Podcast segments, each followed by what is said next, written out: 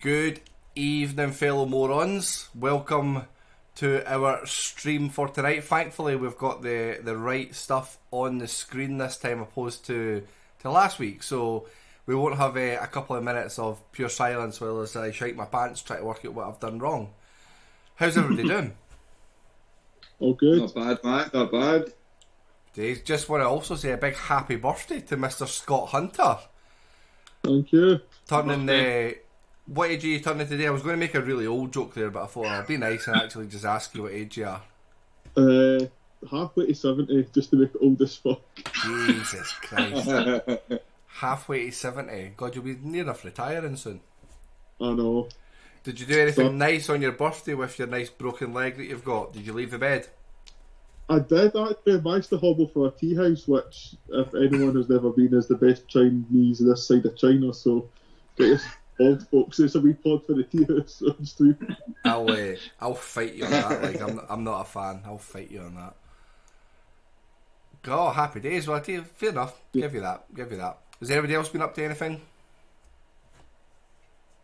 Eh, nah, nothing exciting here, Put these on man. the- Watching put- these. Putting you on the spot here, like just uh, Mhm. Outside movie club, I don't really do much. Like this is just my whole life. My whole life now is updating Instagram and shit. So I've be doing nothing. watch football, talk about movies, watch movies, and then argue with us about watching more movies because we want to watch more. Actually, to be fair, like I spent the last week at work arguing with people at work about our face-off score. I've been getting a lot of hassle about it. How did that Hey. go down? Not well at all. People are threatening to never watch us again uh, because uh, I scored it too low. But we did sort of cover it last week. I. Say that again. Controversy is good though. You don't have to agree with everything. That should make us more interesting to watch. I would say. Yeah, well, they were, we were being accused of uh, scoring it shite on purpose, uh, just to try and stir it up a little bit. But uh, I assured them that that's not something we would do. If, if, On, honest assessment only. if, only, if only we were that smart, eh? I don't think we've actually got the brains in us to organise something like that. If people No. think Nah. that we spend time planning and organising, we literally get about 15 minutes before the stream starts of silence before we come on. We don't even talk. We're, we're at that point now of let's keep it all for the stream. Yeah. Just, just friends at stream. Well, listen, guys, you will see obviously that there is the three of them on screen at the moment, and my little face sitting in the top right hand corner. We have had a sick call in tonight, so Sean the Star has um, sent his review in via proxy, so I will read that out when it comes round to it. Uh, we wish him well. He's probably got a little bit of man flu, uh, a little sniffles, probably put him on his arse for a week. Um, it's either that or his black eyes haven't uh, went away yet, and he just didn't want to come back on the stream. What do we think? Uh, I've been fighting again at the weekend. Might have Um, It was actually. his birthday the weekend as well, but I'm not going to wish him a happy birthday since he couldn't be bothered to show his face. Nah, fuck him. Fuck him. He can. He can vote. well, listen, guys. We are here to talk about two movies in particular that we have watched. Uh, we had comedy week. Um, we were supposed to have a cinema week, but Hunter decided to fling himself down the middle of the street and break his leg. So comedy week was the one that we settled on, and we decided to watch. Who wants to jump in and tell everybody? Uh, Superbad and uh, Bridesmaids ended up being the two finalists, so we went with both of those. Even though Superbad actually won the original vote, so that was the winner overall. There we go. Superbad and Bridesmaids. And what did we watch last week, just out of interest? we watched Face Off and Rush Hour. Face Off and Rush Hour. You heard Hunter turn his piece of paper there just to double check what that was, eh? Usually I've got that over the two pages, but because I've had to actually change a page now, I had to go back a page to find what we actually were. See, we are we are fairly professional. We do decide to write stuff down now and again. Um, but before we go into discussing these movies, just do a, a little thank you to you guys that are watching us just now live on Twitch. I can see 23 people are currently sitting watching us. Uh, and thank you to those that are listening to us either on the podcast or on YouTube. Um, if you are watching or listening on YouTube as well. Um, if you are listening on podcast through Apple Podcast, Spotify, or whatever, wherever you found us, Feel free to join us at any point on a Monday night after 9 o'clock. We are live on twitch.tv. Um, just look for Morons Review Movies, you will find us on there. Pretty sure we're the only ones. Um, you can come along, watch us live, get involved, uh, drop into the comments if you've got any questions or anything you want to add. Uh, but I want to say a shout out to the nine downloads that we got in Cyprus. I think it's quite cool that someone in Cyprus has decided to give us a listen. Uh, welcome in, welcome in if you are listening to this episode. We do appreciate it. But guys, let's start off with talking about bridesmaids. Who would like to go first in talking about bridesmaids? A movie I that you should first, Kyle, because you Were she- campaigning for it Yes. and you were gutted when it didn't make it. so a movie came out in 2011, a, a competition between the maid of honour and a bridesmaid over who the bride's best friend threatens to upend the life of an out-of-work pastry chef. Eh, I, I watched this today. I think this is fu- funny as fuck. I really do. Um, I think it's quite a, a light-hearted comedy that kind of shows a different side of what you would expect from like a female cast comedy. Um, I've watched some shite ones like Ghostbusters, for instance, which I just didn't enjoy at all. Um, but I think that the the main character, Kristen Wiig, in this is absolutely hilarious, uh, and her character of Annie and Rose Byrne, who we've watched in was Rose Byrne was in one of the horror movies that we watched, wasn't she? Whatever one was it? One that had that wee boy, the wee Um, Victor Flattered was. Insidious, I believe. That's Uh, I think I think Yeah, yeah. I think as much as those two aren't pegged to be the main comedy characters, when you add in, um, what's her face? I'm just can't remember her name off the top. of it. Is it Melissa McCarthy? uh, yeah, uh, that's the one. Melissa McCarthy. So you, you you see the cast and you think she's going to be by far the funniest, but I think those two are are, are the best. Um, there's some scenes that jump out to me that I really like. The one where she's working and she's telling that little girl that she, uh, she's going to lose all her friends and she's not going to be popular, and you can tell she's getting her ass kicked in this little back and forth debate, and she just turns around and goes, "Well, you're a cunt."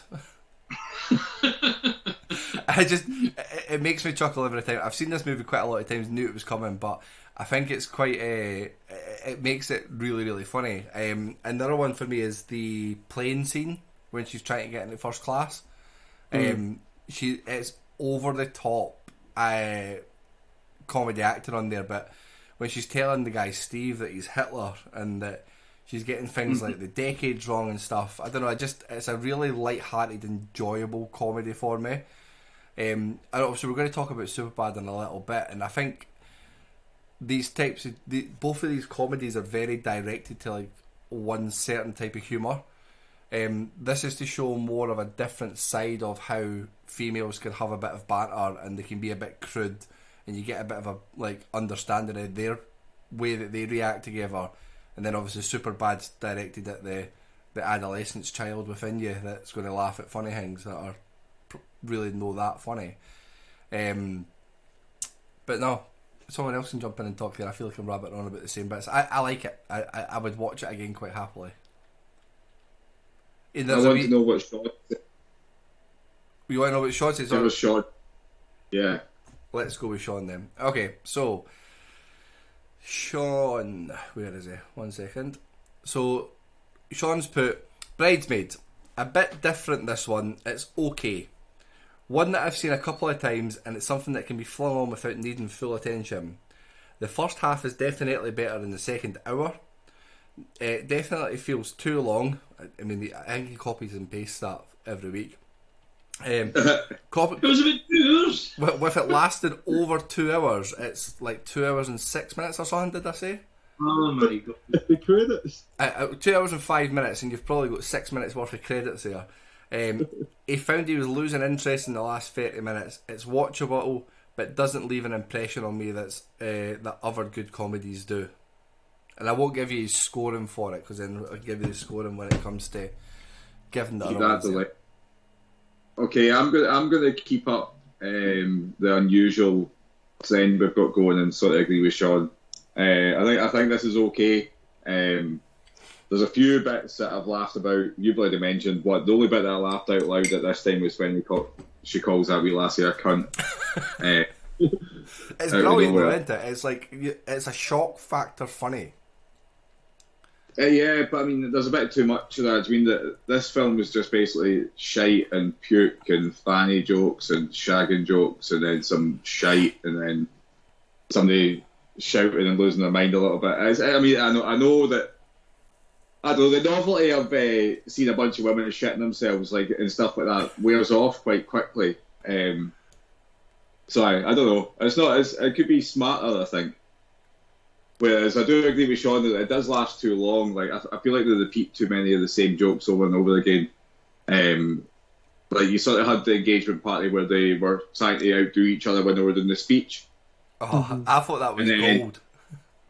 That that bit was quite good, but then later on there's another engagement party and they're outdoing each other with the gifts, and I felt like those two you could just do one of those and make make it bigger. Like it was just too much filler for the same sort of stuff. Um, Just, just then you bit. the whole. T- I- Carry I- that that the the first bit when they're doing the speeches, the fact that it goes on for ages and becomes really really awkward, and you can feel the awkwardness from all the people in the room, to the point where they just stare. I mean, to me, that's I think shit like that's really funny. The the longer it gets on to the point where like we should cut this because it's becoming really inappropriate now.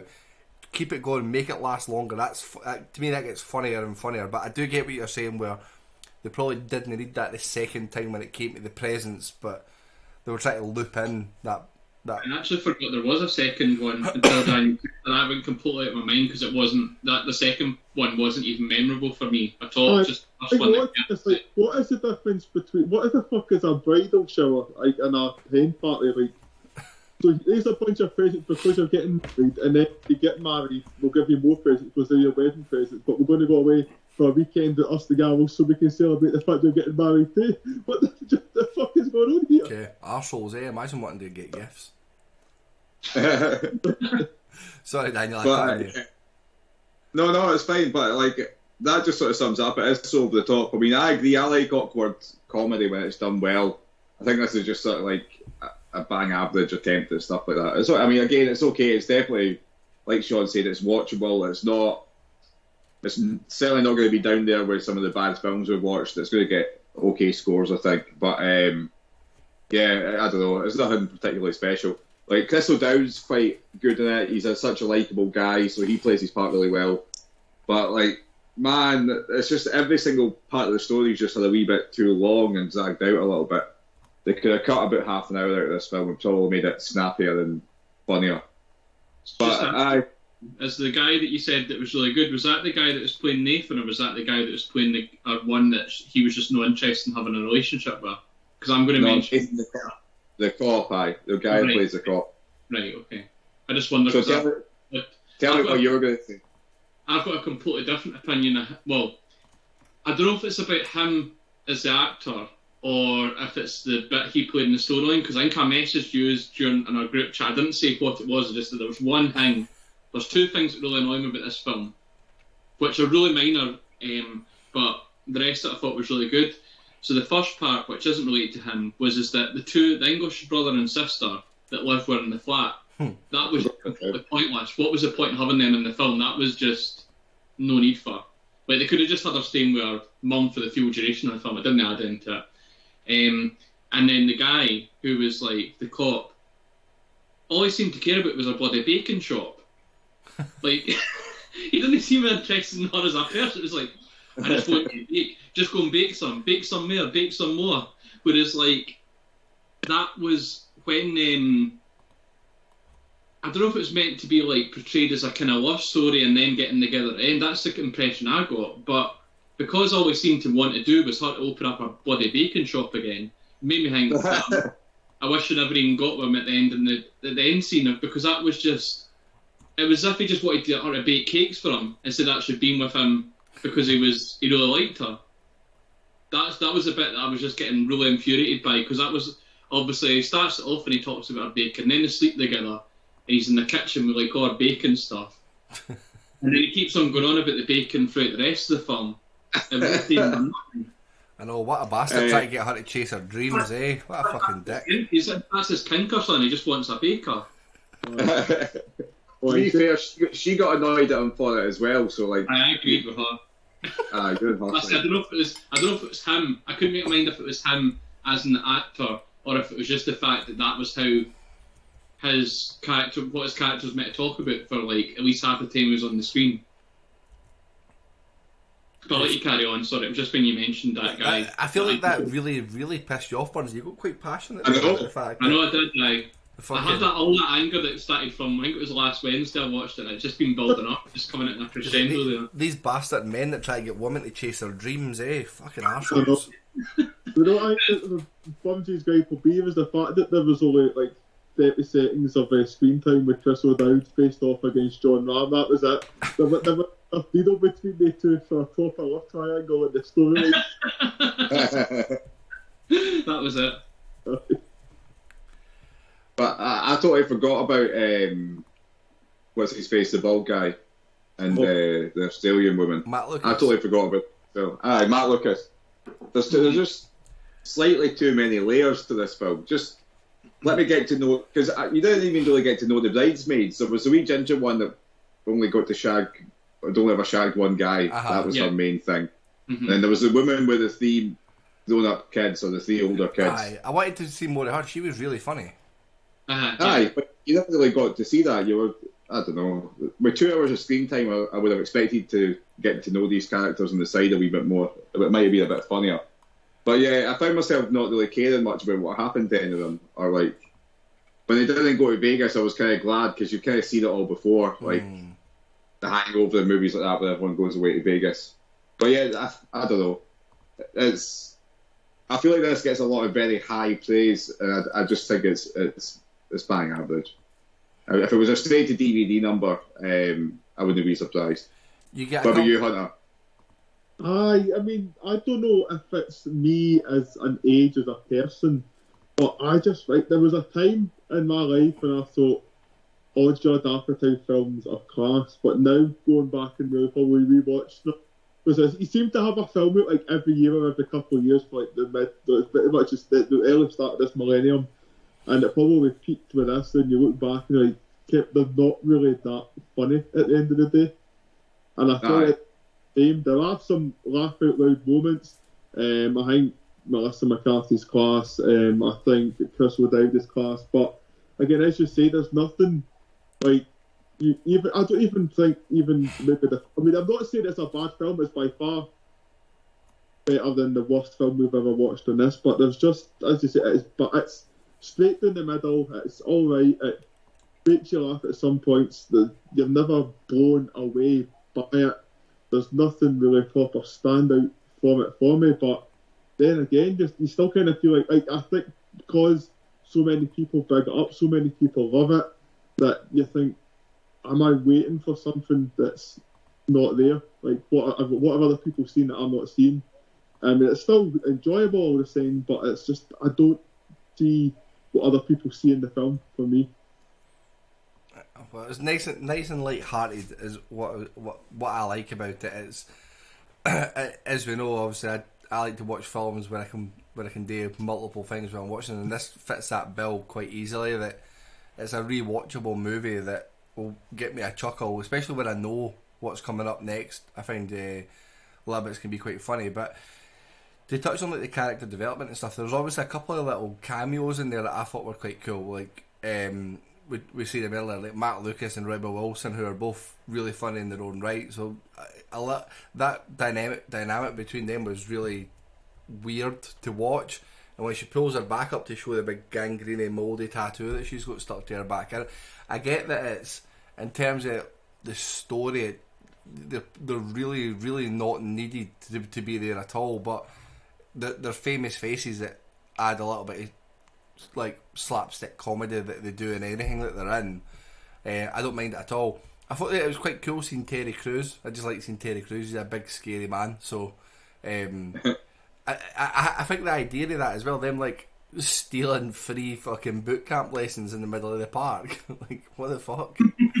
I, I forgot about that scene as well. I think so. I was going to add as well is that I'm kind of those couple of things I said were sort of the two really annoying things that I found about the film. But I, I, apart from that, is I'm definitely more on your side with this, Kelly. Like, I really enjoyed it. Apart from that, it was just more a couple of scenes were just I thought pointless, but I really enjoyed the humour throughout, like with the engagement party. Even like when Daniel mentioned about the Brazilian restaurant, it's like it made sense to the full story in terms of how Annie was obviously trying her best and and then it all just fell flat and then the, I can't remember the woman that played the the, the sort of posh rich one, kind of what her character's name was, Helen. but Uh, Ellen, sorry, is that um, when it, it helped develop the storyline, I did think as well that although there wasn't much character development uh, in out with Annie, I thought you got to see the inside of her, be- inside of her because you saw like for the very start when she's obviously with that guy that's just using her for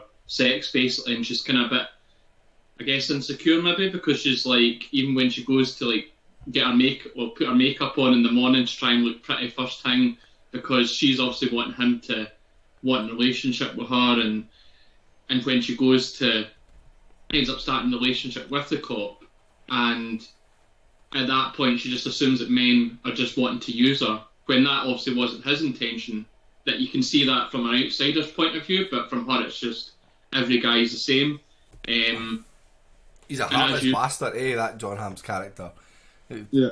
proper heartless bastard. He's like, where, where he says to her, um, "I just want to, I just want you to leave, but I don't know how to tell you." I was pissing myself. eh? It's like, I think I think, the word, I think the wordings he used for that was really good as well, though, because it was kind of like as if he was making, or when he was like when I was saying about going to the wedding, he was like, "Oh, I don't want you to make make you feel awkward." So it was as if being a, like he was heartless in some points, but in other other scenes, he was kind of it was as if he was being nice towards her, but it really wasn't. And then it was obviously going through her mind. She was a bit, she just didn't have a clue what to really do, really do with her life, really.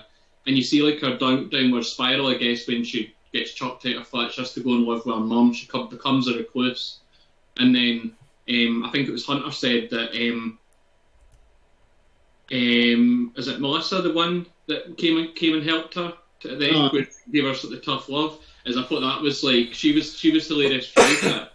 Um, I thought there was really like loads and loads of good points. It was really enjoyable.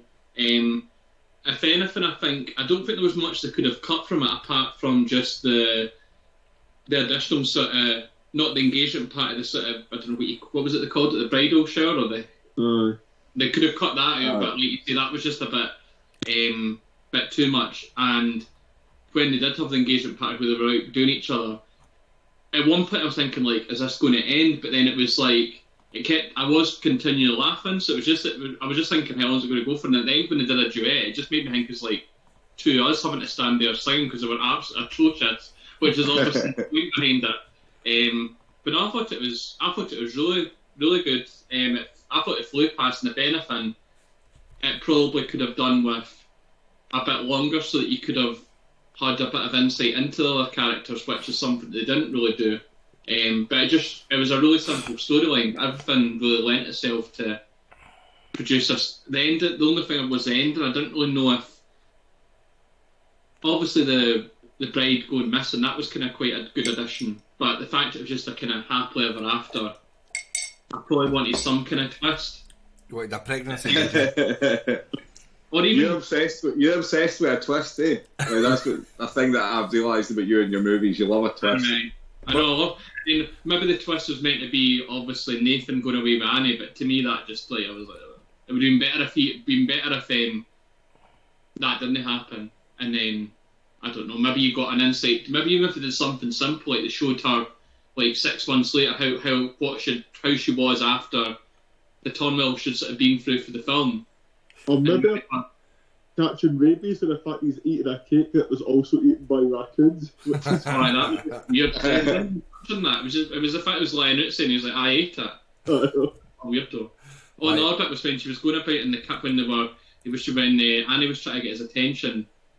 It was as if he was only a cop in the full of whatever city they were in. But gloss over that bit when she was like driving down with, um, like on her phone, uh, speeding, drinking, flashing, all that kind of stuff, and then doing like um, just like ra- rammed his rammed her car up up his up his police police van as well. Even all that kind of that stuff that was quite funny. I thought it was although it was maybe I think it's maybe just my kind of humour. It was really simple. Whereas sometimes I would watch something and it goes over my head a wee bit. Whereas these all all these jokes I could actually get and understand. Maybe that's the point. take take the intelligence out of the joke and Burns will get it. Yeah. Just visual humour, people falling over and folks shit themselves and that. That's fun. Mate, Burnsy, you would fucking love Police spot. Academy. Get watching that. Um, I, I probably will be shitting a little bit of Hunter's trivia when it comes, but there was two nominations at the Oscars for this. Any guesses on what? I've only got No one. way. If I remember the second one. Go for it. Give us a guess. Two, two. What categories was this nominated at the Oscars in 2012? Um, didn't even have a good soundtrack. Fuck knows best. I don't know. Screenplay. Hunter, what's the one that you know? Uh, actress or supporting actress. Best performance by an actress in a supporting role by Melissa McCarthy. Yeah. Yeah. What? I was Uh, bit- Is it just me though? See, like this, you you'll be able to tell me better. But to me, like a supporting actress has got to be somebody that's actually quite involved throughout the film, whereas she wasn't really. Uh, supporting could be someone who's got a bit part essentially, not the I main just want character. somebody. If it's going to be an award, to me, it should be somebody that's like more involved in a film than what anyone was apart from the main character in this, because it wasn't I mean, that's what you enough screen time for somebody else. say. Uh, what's his name for Injecto? Uh, Christoph Waltz. uh, Christoph Waltz's screen time on that was longer than some films that have been nominated. Never mind. Aye. The Mhm. time of that was just put in all that. So I can say that's the vi- whoever obviously it would be whatever. I mean, that's obviously they'll have a. This is the main character. This is the main character, male or female. So pretty much anyone that's in the film that isn't one of them can be nominated. Yeah. Fair play. Well, the, the second nomination it got was for best writing from an original screenplay. Oh, I got that. You got, and it was uh, it was written by Kristen Wiig herself, so Annie, and uh, Annie Mumolo M- who was the nervous passenger on the plane. So there you go. That was it. That was the, Alright. that was the two that wrote it. Um, there was an actor that has a very very small part in the film. Probably never even noticed it, but he was in both Superbad and Bridesmaid in very small roles. Anyone spy who it was? Um, this What? is just a guess. It'd be like the air marshal or something like that. No, did you stay for the after scene, uh, after the credit scenes? Aye, that was the Air Marshal. Oh, I was absolutely pissing myself when she's talking about the big sandwich. So just the Aye. one, like with filming the sex tape. Aye, it's, it's when she takes that big massive sandwich and she's what's it called? Uh. The, monster. and She's like, oh, look, look at the flap. Uh, it was the. who is he in Superbad? He's not no not not him. That wasn't the one I'm referencing Oh. anyway. Um, there's an actor called Joe Nunez who was the security guard in the jewelers where she worked. He also plays the the the the guy that comes and cleans up the smashed the dropped cans in the liquor store in Superbad. Oh, Ah, yeah, yeah. So he's one of those characters that you've you've seen in loads of films, but you've no idea who he is. Yeah, he's always plays a nobody in the background. It's like the there's the the Mexican guy that plays Hector. Just anybody called Hector in any film. He's in the Fast and the Furious. He's called Hector. He's in. uh, There's something like thirty films that he's in where he's called Hector, and his real name's Hector. He really really ranges out his performance. Um, Hunter, let's jump on and talk a little bit more about trivia whilst we're on the mind. Yes, I so um, there's some trivia I've got here. So, first of all, I know we kind of touched on it earlier with the Rebel Wilson and Matt Lucas, but they, I, I don't think they are anymore, but they used to be roommates in real life, which was actually just quite. I don't know if they were before they started filming this, if it was after they filmed this or whatever, but they were actual roommates in real life until fairly quite recently. Um, it is the most successful at the box office um, Judd Apatow production. Um, Melissa McCarthy and Ben Falcone, who plays Air Marshal John, are husband and wife and wife. Oh wow! Uh, the first Judd Apatow film to receive Academy Award nominations. Um, the high it was, I don't know if it still is, maybe because of Ghostbusters whatever, but it was the highest grossing female led R rated comedy of all time. I think it was it was only that of Sex in the City, I think, back when it came out, so it wasn't up against much, but I don't know how long it stayed in that position for. Yeah. that's very, very specific. There's not very many female-led R-rated comedies, so it's I'm- like Sex in the City is only R rated because of the sex references. It's not to do like with the vulgar language or possible to I'd that much R-rated. watch this than fucking Sex in the City, that's for sure. Uh, Uh, Here, this is off. Uh, this is a tangent, but have you se- I saw an advert for. Have you seen the latest Sex? There's a new season of Sex in the Yeah. City, but it's no Sex in the City. And they're all like old ladies. It's like old lady Sex in the City. It's fucking. Nobody wants that. Who's wanting that? Who's asking for? Definitely a new old lady Sex in the City. Somebody, somebody's Oh. granny. Oh, that's what they look like. They're like old ladies now. Just, just so you know, but there's one thing that I've, I've wrote, wrote a note down. I'm, um, I'm going to probably stick it on tonight. Uh, I'm going to watch Castaway after it was referenced in the film. not seen Castaway in a fucking long time. Um, me neither. It's just that it gets memed and gifted in the draft Chapman, but Callum Wilson scores. Sorry to have interrupted your trivia. So um, Paul Rudd also appears in a deleted scene as Dave, who is a former um, Flip Annie, but the scene is only shown as a bonus feature on the DVD. Well, we're not watching the DVD, I can assure you. might be up on YouTube now. I mean, I don't know how long ago this was updated. It possibly the day before. Paul, YouTube Paul Rudd's the kind of actor though that you would expect to see in this movie. Like pre the Marvel stuff, like this was his remit, wasn't it? All right, I think he's in. He must be in pretty much every Judd Apatow film in one form or another. He's not, he's not another one we're about to watch either. Well, I think there's a, a difference. I think because he's. I think he was. I don't know if he directed this one. He's only a producer on the other one, so I don't know. Ah, okay. Yeah, so the director for this one was Paul Paul Feige. Or maybe it is. Maybe I'm getting confused. I don't know whether. So if you're just making the trivia up, then Hunter, let's let, let's just go Oh, for it. eh? that appears- that appears the most successful Judd Apatow production. You don't produce it if you direct it. I just I'm just reading what I can see in front of me. Uh, Aye. Um, I, thought, I know that you kind of touched on it, Daniel, earlier, but there was scenes planned for when they went to Vegas. However, the hangover came out whilst they were making this, and then obviously it just kind of said, well, there's no point doing it because it's already been done quite well. Aye. They said that's what. Then then the conversation turned to once they were planning to go to Vegas, it was what if they never get to Vegas, and that's how the whole plane storyline was in. Pulled at the heart too. I think that worked better though. Do Aye. Aye, definitely. I, I, I, quite, I, I still laugh every time I see it about when she when she lifts her leg up and sticks it onto the fucking wall. She, it, can, it can go higher. I'd fucking shite myself. Um, but it's funny because like that's her husband. Well, they're recording that scene and he looks genuinely terrified, Yeah. Uh-huh. which pr- probably makes it work even better. Um, I'm just looking there. So, uh, so Judd Apatow is a producer in this movie, um, along with like your your Kirsten Wiig and Annie M- Mumolo Butcher, and I've said her name six different ways there in three three three attempts. So, um, I think it's a good guys. To, good time to come and score it. So, what did Instagram have to say about this one, Daniel? Uh, so this is one of those films that people, like we said, some people love it. Obviously, we're doing this and Superbad, so we got quite a lot of fives for both. But it was all men of a certain age giving Superman Superbad five. And it was all women of a certain age giving this fives. So, so men, Um, men that are our age. So I, I'd say slightly younger than us for Superbad, but um, I got a three point six eight overall. Uh, somebody did try and give it a minus five, but I changed that to a zero.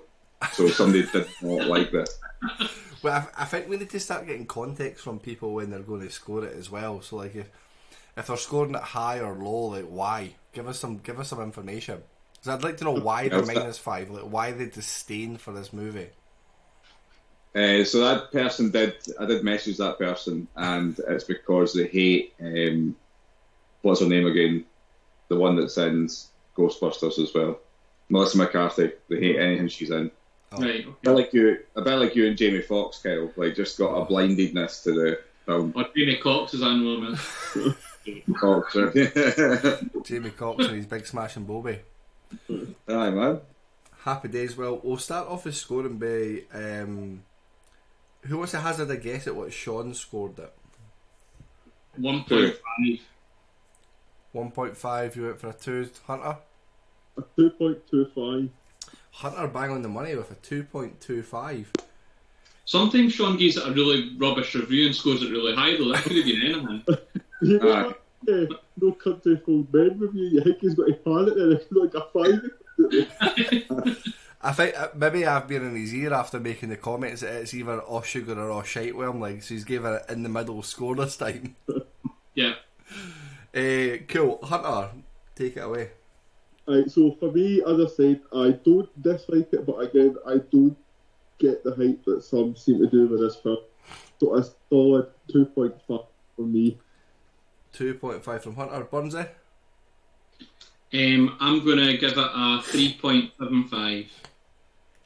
3.75. I genuinely thought I was going to score this the highest out of everyone, but Burns has just usurped me with 2.5, so uh, 0.25 because I've got a 3.5 for it. Daniel? Uh, once again, I'm the same as Sean. I'm a two point two five. Hunter, you need to be having a word with these two sons going on. Sean's uh, stepped on your toes here. I know, I need to bring up an abbreviated uh, mashed up nickname for the two. captain. Burnsy, what does that give us overall? That's overall a low score of two point eight five.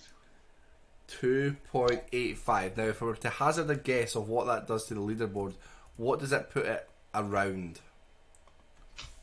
but fortieth. Any films that you think it would match up with? So I think other comedies we've watched. Probably mid mid to low compared to the other comedies. Below Ace Ventura, certainly. Obviously, Russia a lot the other week, but Aye, below that show. Let me just see. Uh, Russia did score quite high. Russia was sitting at 23rd with a 3.7. Um, Ace Ventura scored a 2.6. And this Oh. is 2.85. So this is actually in between Into the Wild, which is 49th, and Who Framed Roger Rabbit. Aye, that's quite an interesting placement. It's it's above uh, movies directly below it as well are What We Do in the Shadows. That was better than this. Not wasn't it? Almost Famous. That was better than this. Burnsy's Burnsy's Burnsy's just about fucking choked there. You're Eh. just saying that because you need somebody to look after you, Hunter. Uh, but I won't have there, so they take me for dinner, right? So Criminally, Hocus Pocus is down there below it. I thought Hocus Pocus well. Aye. than that. That was Sean's fault. But he typically is Sean's Yeah, fault when it comes to these films. But uh, a 2.85, so it's actually a relatively good scoring for it as well.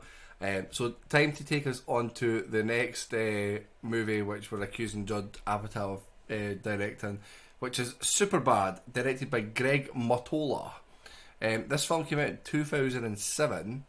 Um, 2007, an hour and 53 minutes, so maybe hits the length time for Sean, which is two codependent high school seniors are forced to deal with separation anxiety after their plan to stage a booze soaked party goes awry. Uh, let's start off with Sean's. So, Sean says, Super bad. it's one of those films that people tell you that you're supposed to like. God, you think Tarantino directed it if that was the case, eh? uh, for me, this is poor. This kind of American high school chasing sex story has been done so many times it's beyond tedious. Jesus Christ, I think he must have googled some of the words for that sentence. That was a very, that was a very well put together sentence for him. Um, started with Ameri- Oh, he spelt American wrong in the next in the, in the next sentence. Um, started with American Pie, and each attempt at this story gets progressively worse. I'm glad that most films of this type are now straight to DVD um, and in the bargain bucket at Matalan, where they will remain. Christ. Sounds like he's had a good couple of thoughts to watch this week. Oh, well, who wants to follow on from that? I'll go next. Go for it. Um, I'm kind of not as harsh as Sean, but I really struggled with this, like so much more than Bridesmaids. It just there was just far too much going on. Like not in terms of you couldn't understand what was going on. There was just far too many like stories going on with the three of them, the three individual, well, three sort of mainish characters. I guess like you could have easily just maybe not because any of the acting was poor or whatever from any of them, but to fit all of this into like an hour and a half, um, just under two hours, there was just it just went, it was just far too fast paced. This is all meant to be set over the length of one day. Is that right? Because it starts Yeah. off the school. Obviously, they were in we're in school and ends with the party. Um, there was although I do like I do like films when there's loads of action. This was just like it wasn't edge of the seat stuff. It was more the fact that you were just I, I could feel myself struggling to actually stick with it because there was just no break um, to try and take in a scene or take in what was going on. Um, and as well, like it seemed as if they, they could have done with it being based over a longer period of time. I think because at the start, the way I was picking up was all the three of the guys were kind of like quite. Um, quite maybe unsure about themselves, like they weren't confident, or and then towards the end they're all like the one Jonah Hill was like he was like all confident over the like trying to get with the girl. Um, obviously he was steaming at this point as well, which I guess is maybe that's what they're playing up to, but it just didn't it just didn't work for me. Sorry, go on. I was going to say it's about the get the whole thing's about getting steaming to Mm. try and have sex with people. I think that's the whole thing. Like I know, but it just it just went it just went far too quickly. Like for it to for all this stuff to happen over the state over one day. Like there's obviously when you watch films, you know it's over the top in terms of like when we're talking about bridesmaids, how like when she's on the plane and it is like over the top and whatever, or when they were out doing each other at the um, bridal party or whatever. But I just like the the story obviously with the fake, from the fake ID to the police to the other party. There was just it, like it could have it, it to either be longer, and whether I would have enjoyed it if it was longer, I'm, I'm not sure. But after watching it, it just kind of I just don't know what to make it really. Like I can see why some people might like it, but compared to Bridesmaids, it was just on so much a poorer level for me. Um, and I didn't think you really got to know the characters well at all. I think, like I say, is if I think if they cut one of the characters out, or even maybe not caught them out, but just concentrated on one of the guys instead of having all three of their storylines going on at the same time, it might have worked a lot better. Whether you just maybe don't have the the bit with the police officer and police officers and taking one of the guys um, away. Although they were humorous scene, humorous scenes, it wasn't.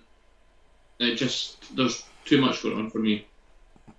this for this is one of these movies that has got lots of like memed like scenes from it that there is a lot of individual funny scenes in there that make it stand out a bit more than what you uh, than what it is in like a second, third, or fourth viewing of it. Because, like, taking for it, like the mangina scene, I remember at the time thinking that was one of the fucking funniest things I'd ever seen. Was it as funny when I watched it during the week? Nah, it wasn't. But it was still, it, it did trigger that little bit of nostalgia when like this was hilarious. But I think as well, maybe for our like because the because bridesmaids, like, so I'm keep on going back to that because this was obviously based on women, then we're sort of seeing it from their point of view because we're obviously older than the people in this scene. If we were maybe quite a bit younger, I think I would have found it a lot more funny. Whereas the jokes you you could sort of see coming. Whereas say we were only like twenty year old watching this, it might have Yeah. been more of kind of idea. Maybe that's the target audience, whereas we're just too old maybe to to make to find it Aye. as. and it, you, you're pretty much think about it too. you're, you're, you're pretty much on the bottom of that because obviously at 20 year old when you think that you're super mature and stuff and you're really know like this stuff was funnier back then Mhm. I mean I like. I, I probably more sympathise with the characters now than I did at the time. Like, I, I feel sorry for them, like in a little brother sort of way. Um, thinking like, stop trying to chase to be these like super cool people. But what I always find funny about these films, and obviously it's designed to be this way, but you get the three most like unattractive is probably the bit worst phrase to use. But the, the least appealing people in the whole high school year, but somehow seem to get with the three hottest girls that are kicking about in the year. It's like a, it's like they want a fucking golden ticket and they're uh, going going to go the way that it is. But um, I don't know. I, I, mean, I remember things like trying to arrange house parties and stuff, and who's going to get the drink for us, and how we're going to get it. I mean, I grew up in a rough area. We weren't exactly shooting cars and that trying to get the drink. You could just get somebody to buy it off the street for you. But um, I just think it, it's the, brings a bit of nostalgia, and a bit of comedy and stuff. Like people telling you what drink they want, and you all of a sudden become really popular because you're managing to get alcohol. Um, the whole McLovin thing with the ID again is like more of an iconic thing, but it's more of an iconic thing where if someone's slim with glasses, they'll be called McLovin. Like rather than rather than that scene being funny, they now become a reference point. Um, just like if you've got a friend with glasses and you see somebody else, you just call them by your friend's name over and over again. Um, we would we would never do that in our thirties, would we? No. um, the, the parts that the parts that I like least about this are the bits that have got like Bill Hader and Seth Rogen in it, um, which is mad because obviously Seth Rogen and stuff wrote this, but their parts in it are shit. I didn't really get the whole cop scene and then the the homeless guy that's causing a riot and stuff. Just kind of get a bit disengaged with that. Like stick to the getting the drink and having the house party and that kind of side of it would have been a bit more funnier. I uh, guess for me is that the bit about the police officers. To me, it was meant to show that obviously people that are older they can still have fun, and not all the people that are that age. But I agree with you. I don't think it really added much to the film, although there was funny scenes. Aye, but the thing is, you could have made it was like making them pops was like forcing it to be funnier when it did. Like, did, like you said, they could have just been any random guy, like somebody's big one of the somebody's big brother coming maybe they didn't have to be cops, and I think that's forced. But just take, taking the three main characters like like Seth Rogen, Michael Cera, and um, Mintz-Plasse, they're they're funny. Like mm-hmm. you, we didn't mm. need to add in the, the, the more well known people to to add more humour to it. Like we could have stuck with those three. Um, there's a couple of things that I'd spied some trivia on it, Hunter, and I'm probably stepping on your toes here. Um, but some of it makes sense. So the first bit I want to bring up is that Seth Rogen started to write this script when he was 13. Mm-hmm. Jesus. It, it would have been already getting stoned at that point, and this is what probably makes sense for a lot of the bits of this. But the one thing that blew my mind with this is Seth Rogen's about six years older than everyone else in this cast. Uh, no Seth Rogen, Jonah Hill. Yeah. Yeah, yeah. He's about six years older, and he fucking he looks younger than half of them. Emma Stone looks about ten years older than everybody.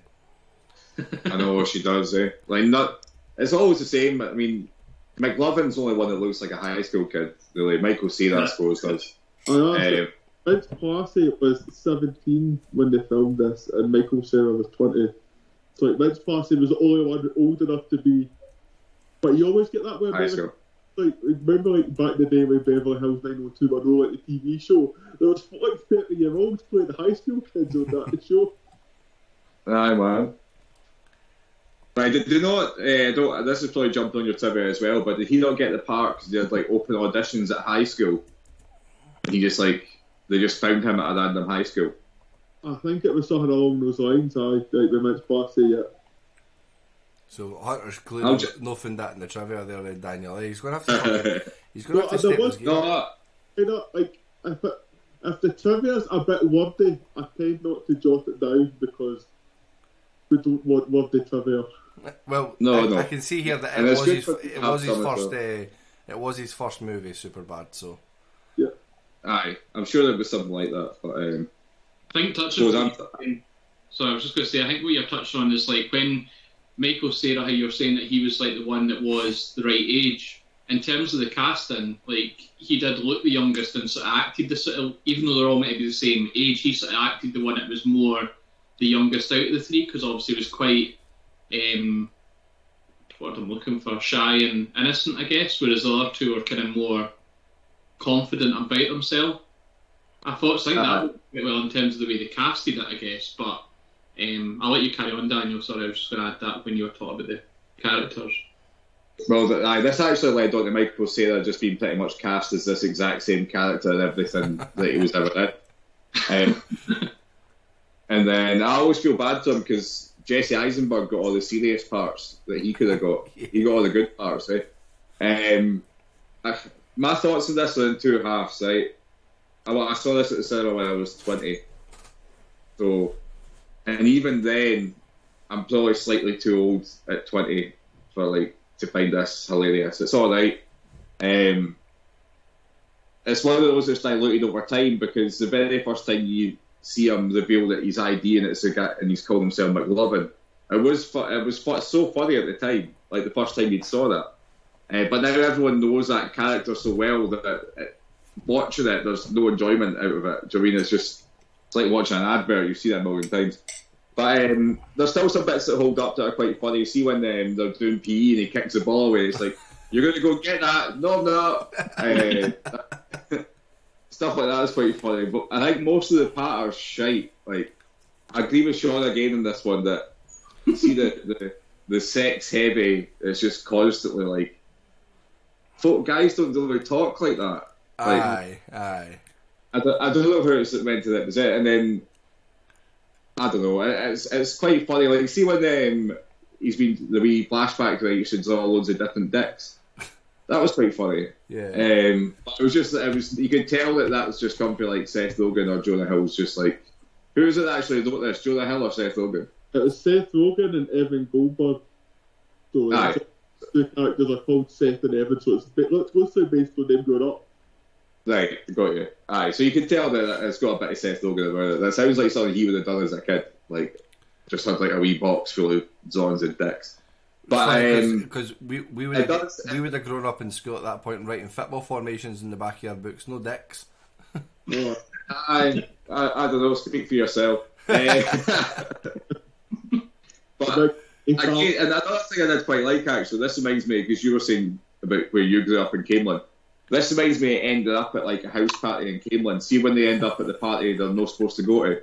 Like we've probably all ended up at one of those parties where you get there and like the atmosphere's just a wee bit off and you know that fight's going and you're not really supposed to be there. Um, and again, I quite like that of. They do that well. They make it feel quite tense when he's there. Um, and it does feel like the, the type of people that you do bump into when you're out fucked and you end up where you're not supposed to. It's when, when they, Uh, make 'em- the- they make him sing. Aye, they make him sing all that. Aye, it's quite funny. But uh, the bit where it loses, but see after that, it does kind of lose me by the time they're all going back to the party and all that. Like, and the overarching theme of let's try and get these women as drunk as possible so we can like have sex with them. And it's kind of it's just a bit. To me, it's no age well, has it? Like times up, No. lads. Like, Mm. uh, I don't know. It, uh, it's weird, and it would it would be fine now, right? If they got some sort of comeuppance, right? But they get Stephen. One of the, Jonah Hill headbutts the bird. Uh, they just get absolutely smashed. Then the next day, they bump into the birds and they just get together anyway. aye, no, So no. don't it's not like they're learning anything from it, or like they come to this moment where they realise they shouldn't do that, or anything like that. It's just kind of a bit. Cera though is he does like he stops her. So I guess that you could say that he doesn't. He sort of says no. Yeah. But then, when he, the, the weird thing is, when he was sober and conscious enough to make a decision, he decided if I get drunk, it'll be fine. Then I Oh. won't be Look, have to take the decision. did do this. stuff. Yeah, I agree. to justify sleepwear. Aye, he's like, He comes to the senses. That's my point was. uh, being too drunk yourself is only an excuse if you didn't consciously do it as an excuse. But anyway. But uh, it's, it's, I, I, I wish they would have got a bit of comeuppance a wee bit, especially like Jonah Hill's character. Like, there's no way they should have ended up together. She should have told him to fuck off the next day. That'd have been a better ending. Um, but aye, it's, it's alright. It's got some relatively funny moments. I think it's, again, being Scottish compared to being American. See, going out and drinking and going to a house party and that, at whatever they're, they're supposed to be about 18 or 17 or something. Like, You know. it's not exciting. Like, That's what we did. Before we, we did that before we went- before we went out. Aye. Aye, or like when we were really young. Um, so the whole American party, house party, they, they hardly had any booze after all that. It's not like they had hundreds and hundreds of booze, is it? Like the disappointing amount they've got after going through all that trouble. Is it not the fact that they don't have like a hundred dollars to buy booze for the whole party? Aye, a hundred dollars, man. Like they had one bottle of vodka that got smashed. What was left? Like fuck off. Seth Rogen's, no oh, sorry, Jonah Hill's carrying about the big half the temperature and a half beer from canisters. Folk are drinking it, and every, not a single person spewing the ring everywhere. Aye, that, that is a good point. Everyone should have been dead. But uh, the one thing I really disagree on is I actually think I would have preferred to watch a whole movie of McLovin with the two cops. I think that'd be a better film. Like, It would have been, di- it would have wait. been so different to this movie. I wouldn't like that. It's hard to compare that because I think like that would have been a whole. It, it'd be so detached from what everything else that went on in this. It probably would be a better film, but I just think like it was. You didn't need the cops. Like let him take a punch in the face, and he turns up to the party with a black eye, and it becomes interesting. yeah, but I suppose they had to like believe that there was no like solution because it, it had to be something extreme that would happen. It would separate them, I suppose. But you know what these films are like. The the writers must have to just shoehorn in like, oh, here's a difficult circumstance, and here's another difficult circumstance. How will they overcome that, and how will they overcome I did. that? I did think it's quite funny that like, so if you think about like Seth Rogen's writing this, and he's thinking, right, so we need to get Michael Cera and Jonah Hill away from the store. How can we do that? What's going to attract two 17 year old boys to leave their pal in the lurch in the middle of the shop? I know, a pair of tits. That's- But then, how creepy is it when he's like, "I need to get a look at these," and they start running towards his lassie that's just walking her tongue, just, to, just to, what, they, what, like, what did they do? They just run in front of her, have a look, and walk back? Like, what the fuck? it's they're, they're so I need to read it, you know? that bangers. Dire said enough. He's away to for some tits. just get, just get, But there's there's obviously like loads of like seedy undertones to this as well because obviously they do touch on the fact that if we get them really drunk tonight, we'll probably get at least sex or at least a handy off them or something. He says. Um, That that was it. That was the, the pre-planned element to it, which is a bit a bit seedy. Uh, is there anybody anything else you want to add on to this? I mean, I'm just going to echo what kind of what similar to what has been said so far. Again, there is a definite. The older you get, or I feel the older I get, the less funnier this becomes. When you watch this when this first comes out, I don't know if it's been diluted because I, I'd like, oh, I say this very tongue in cheek because I still find some childish shit hilarious, but it's not like me. If I, is it because I'm becoming of more mature mind, or because I've just seen it that many times, or maybe a bit of both. Whatever, I one way or the other, it just seems to be diluted a lot to the first time I've seen it. I mean, don't, I just kind of what you've said. I mean, it is. There is the odd bit moment again, but it's. I don't even think it's like if you were to watch that scene in a different film. Like for example, like the, the first reveals that the guy's called McLovin or whatever. Like things it only works in this, so I think it's more you're laughing, at, uh, you're remembering the first time you've seen it on this rather than oh it's that funny. You know what? The hundredth time that you've seen it, it's still funny. It's you remember it's the nostalgic feels that probably make it funnier than what it actually is. Mm-hmm. I mean, I kind of watch this. I just I don't. It's just kind of. I used to kind of like Jonah Hill, but seems weird that I've not got a lot of it here because it's his birthday, but he just seems a bit of a dick now. Like I don't like it. As I've just I- I've just grew a distaste for Jonah Hill after rewatching this film this week. I'm like, you're just a bit of a prick, mate. But, based on it, And he'd have been in his fucking early twenties at that point as well, like twenty five or something like that, 20, 24, 25. I mean, I think he's, he's only two years younger than Seth Rogen, yet he's playing a high school kid, and Seth Rogen's playing a fucking state trooper. Oh, Honestly, the, the one thing, like I said earlier, I do think that the three main characters, they all look really, really young. Um, so I was quite blown away with how old Jonah Hill was in comparison. Because I would, when I was watching, I was talking to Sarah about it. I says, "God, I was like, I wonder how much older Emma Stone is than them because she looks older. Um, but Emma Stone looks the same then as she does now. Um, whereas obviously they've aged, but yeah, him turning out to be five, six years older than was uh, definitely caught me by surprise.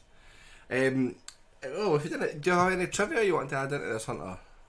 Aye, so uh, first of all, uh, obviously you, you've touched on the 13 year old anyway, and I think a lot of it still comes across as oh, like a 13 year old would find that funny. Like, the- there's obviously, but you can see there's still aspects of the original script are maybe still in there. Like, over, it's uh, Emma Stone's film debut, but uh, uh, for her role, uh, Jennifer Lawrence was considered for that role as well. I mean, I don't know how that would have came across. Um, Emma Stone's class. Aye, she is class. I've got to agree with that. Um, Eminem has said that it's his favourite movie of all time, and it's actually referenced in two of his songs. And Is it man? Is it, is it man who's Eminem. probably stuck in the, the early two thousands? That makes sense. Oh man, like it can't be anyone's favourite film. I'm like, I'll talk about some at the end actually. right, there's a. You're right that I found I found this bit of trivia hilarious just because it's a fun rather than what the bit of trivia actually is. So Justin Long has a scene which was omitted due to. I found that fucking hilarious. Are you guys- totally cut off there as you gave that punchline there, Hunter? you Justin Long had the scene cut off because of Len. Len. oh dear. Um, there were close to a thousand penis drawings made for the film, but only a handful actually made it in. way a handful. Yes. I like that. Um, in 2006, the screenplay was on a blacklist. Um, of, I don't know what it is. It must be a like a insider thing of like screenplays that start to get adapted into films. And apparently, it was the most liked one on this blacklist in 2006, and then it got made a year later. Um, Seth Rogen's dad actually plays the dad who throws the baseball bat at Jonah Hill after he tips over the tent with the little kids out in the back garden at a camping. So it's Seth Rogen's dad that comes out and throws a baseball at Jonah Hill. and not got any more trivia. If anyone has got any more they want to add in, I don't know if you picked up any, Kyle. Nah, I'm alright. I've no, I've not even looked to be honest. Um, it was just just in the, the, the bits I said earlier that caught my eye. Um, well, I thought was interesting, but I think we should maybe score it then. Um, what did Instagram have to say about this one? I'm I'm intrigued by this one with Instagram because I think that we'll have lots of people similar age to ourselves that will tell us how great this is without having seen it for the last fifteen years. Yeah, um, again, very similar. It's got a lot of, I've got quite a few fives, but again, quite a few low scores as well. So it's both of these were quite polarizing on Instagram, and we had quite a lot of voting activity for both as well. Uh, but a three point seven five overall, So it scored higher than Bridesmaids. slightly higher than Bridesmaids, yeah, because there was that one person that hates Melissa McCarthy that gave it the minus five. So I think otherwise it would have been above. twat. um, so, any hazards I guess of what Sean scored this one? One. One. One. Well, a 1.75 from Sean. What? So, he gave Bridesmaids a fairly good review and Superbad I a have terrible one. And there's a Mm. 0.5 between it. Never understand that boy. He's an enigma, that's for sure. Hunter, Um, definitely. Oh, as I said, that's. Ask me um, 15 years ago, you'll get a completely different score than what you are tonight. So it's a two for me now. It's just it's diluted and just lost so much effect over the years now. a 2 for you. Well, I'm just going to go a little half above you and give it a 2.5.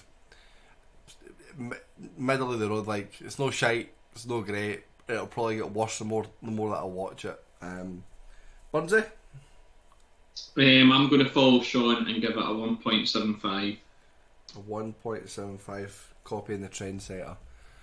Daniel, are you going to go in line with your newfound fondness for Sean?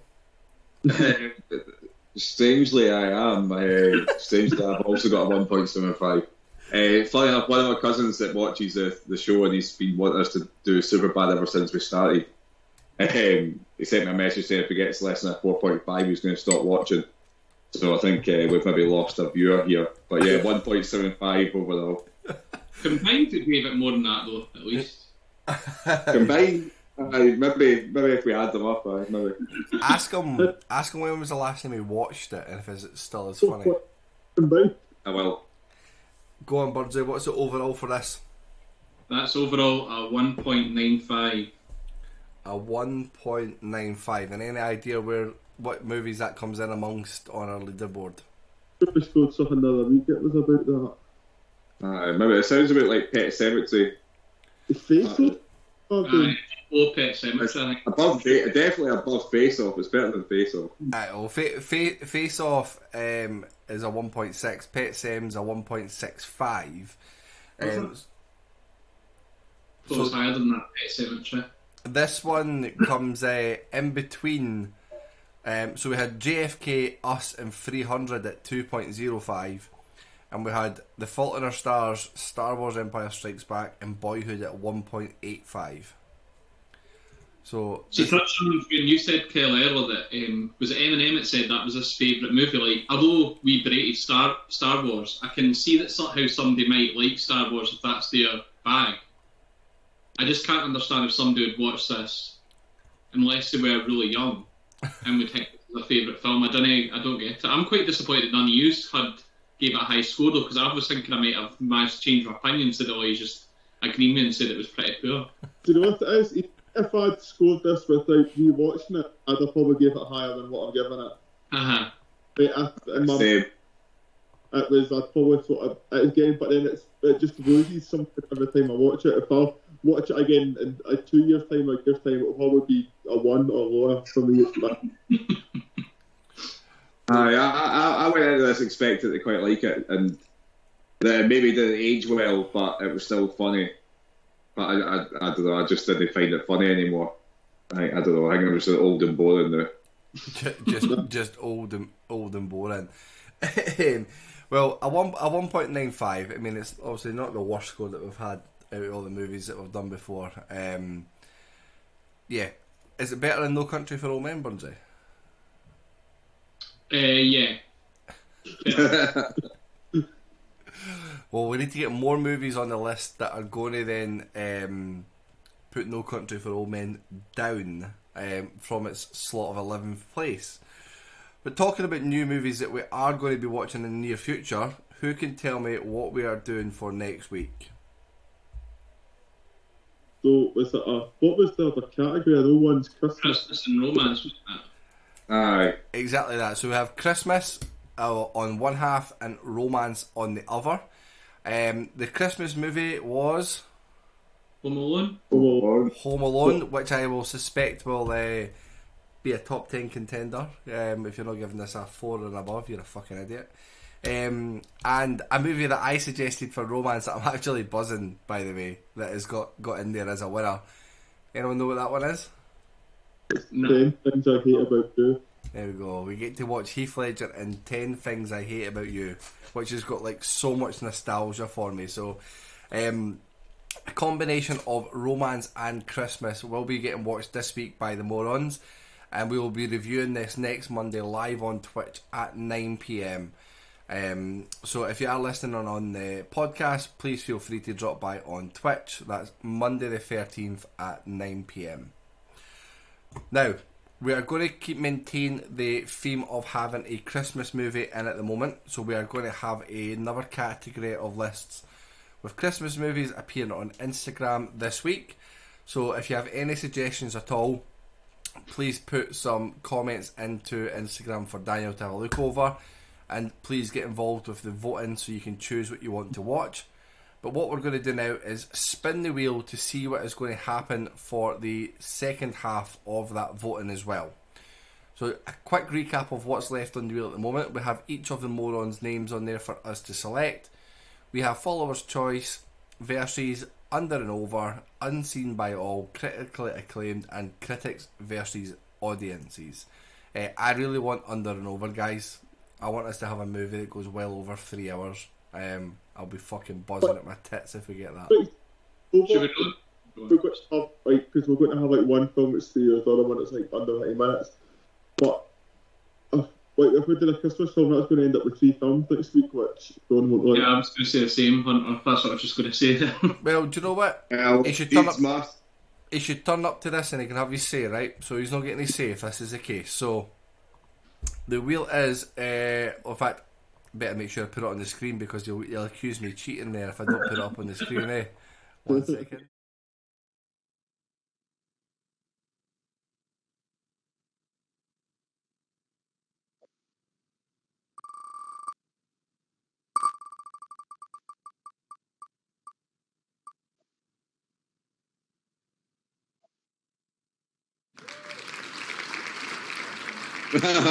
That's happened last time he was off as well.